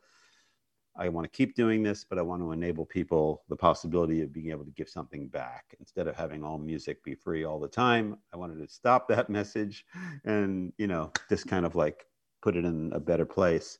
So I started a Patreon and it's been amazing on so many levels. The first level it's been amazing is because I'm somebody who not only likes people and likes to share, but I also like to get some energy back uh, and I like having a mechanism that allows me to communicate with people that is not like, you know, this message is coming from Instagram, this one's coming from Facebook, and this one's coming from Twitter, and not, I can't answer anybody. now I give people the opportunity to join me on my Patreon and they can select a tier. There's different tiers from kind of simple tiers that allow you to just check in with all my streams, which I do at least one a week. Uh, but uh, you also have streams which enable you to be part of the Wizdom Music Academy, which is like a $10 tier. And, and that I'm, I put up exercises, I put up riffs, I'll post, you know, sections of like LTE music or Dream Theater music where I'll put up the notation. Um, so it's a really it's a it's kind of a learning environment as well as you know entertaining yeah uh, and other things. And there's also um, there's also tiers within it that allow me to have a conversation with you every whatever it is six months I think or three months I don't remember.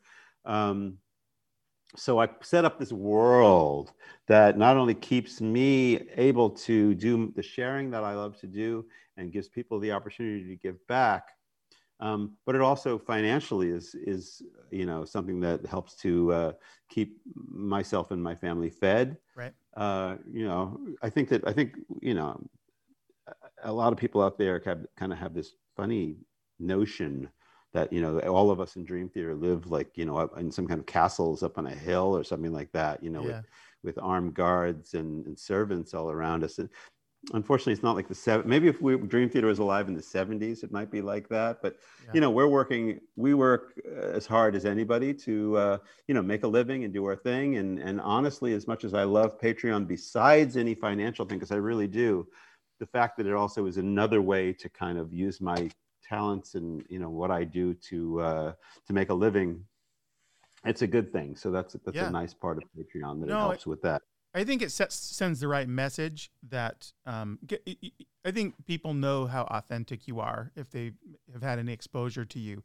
But it sends the right message that, um, you know, music, what you offer isn't is it, it's how you feed your family. Uh, I'm like I shared a thing with you I think through email or maybe it was someone else, but there are these websites that do this like, hey, this this person's net worth is X, and they they come up with these crazy millions and millions of dollars, and I not, I researched real, yeah. it. Yeah, and the, the the people who put this this information up, they're not even journalists. Not that a journalist could is qualified to do it, but they're just like any schmo who like decides they want to like do it.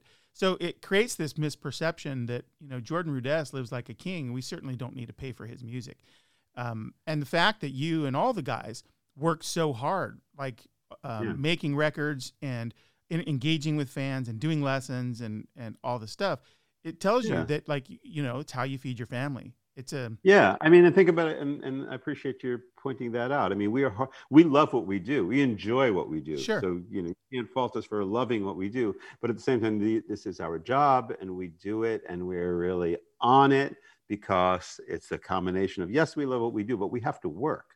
Yeah. the dream theater has to tour. At some point we need to go back on tour yeah. right? Unless we figure out some other mechanism. Otherwise that's not going to be a that's not going to be good. Um, but so there so there's that whole you know part of it that's really important to realize that we are working musicians. But the other thing i was going to say was that in the music business it's very different than a lot of other businesses. I have a lot of my friends who are my age are retiring. Yeah. They're not that i would want to retire because again i love what i do but the reality is I'm surrounded by my, you know, friends like uh, that are like, oh, I stopped working like five years ago. I'm just, you know, I got my pension or I got you know, whatever. I don't need to work. Yeah. And I'm like, wow. And in a way, I'm feeling like, wow, that's not the career I chose. I need to work. I really need to work, but I wouldn't stop anyway. Sure. But, but it is like, but, it is, uh, it's part of the path.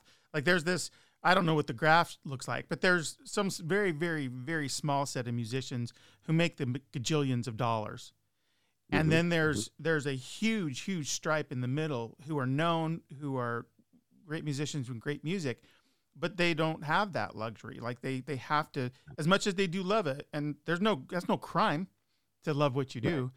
They no. they, they have to right. they have to work in order to pay mortgage and all the things. And i was i was uh I was, there was a um, something that came out like on what was it, like blabbermouth or something like that. It says like Jordan, it was like Jordan Rudess says that you shouldn't be a musician to like for your for your livelihood. I don't remember the exact quote. Yeah. It's something to do with my saying that you shouldn't depend on music to make a living or something like that.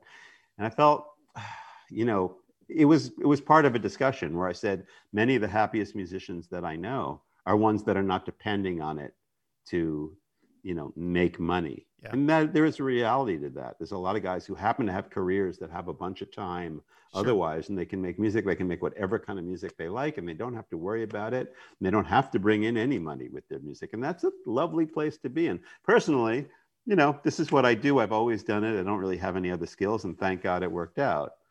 Um, you know but i want to just say that you know people should definitely follow their heart. You should find a way in life to spend time doing what you love to do and that's what it is. It was, we all have to eat, so there's a balance there. It was a very. I saw it. Uh, it was a very un, unfair quote. It was clear that it had been manipulated for shock value.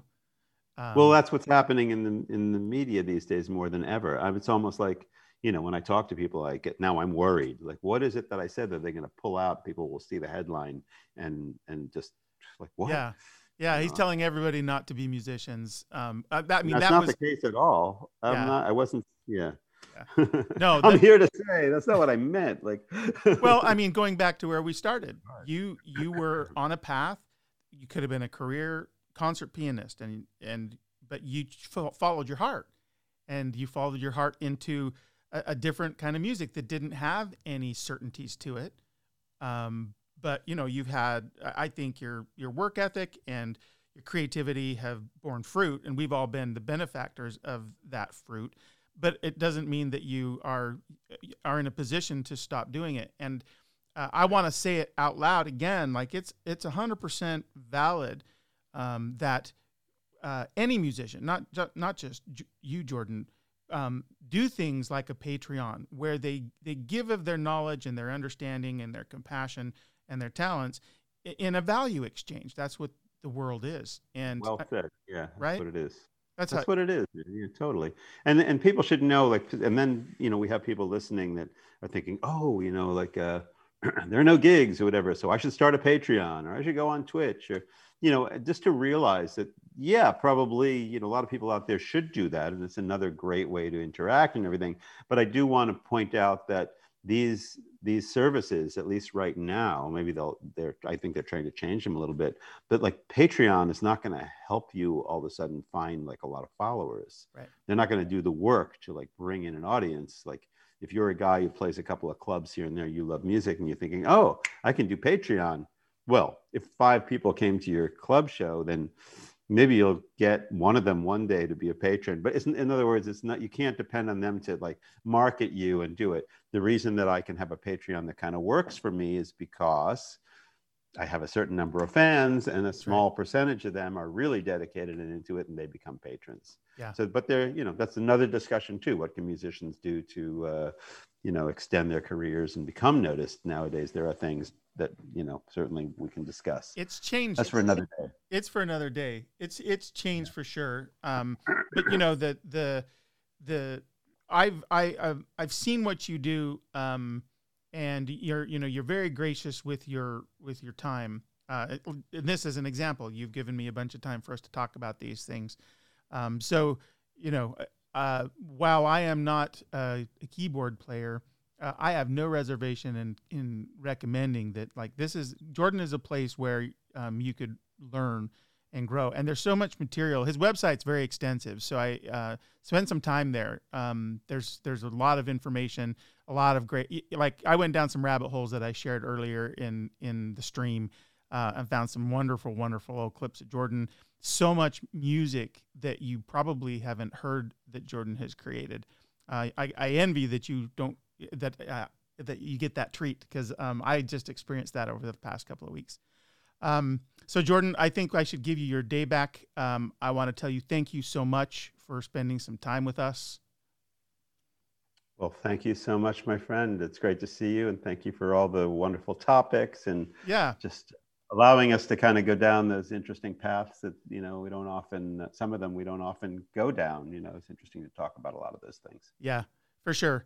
So um, you take care and um, we'll look forward to um, all of your musical musical expressions that are coming. Uh, of course dream theater um, but the the live shows that you you're going to do which again are on the website and um, and I'll hound you about a couple of these other things because um, there's so much music there that that uh, the world needs to hear again.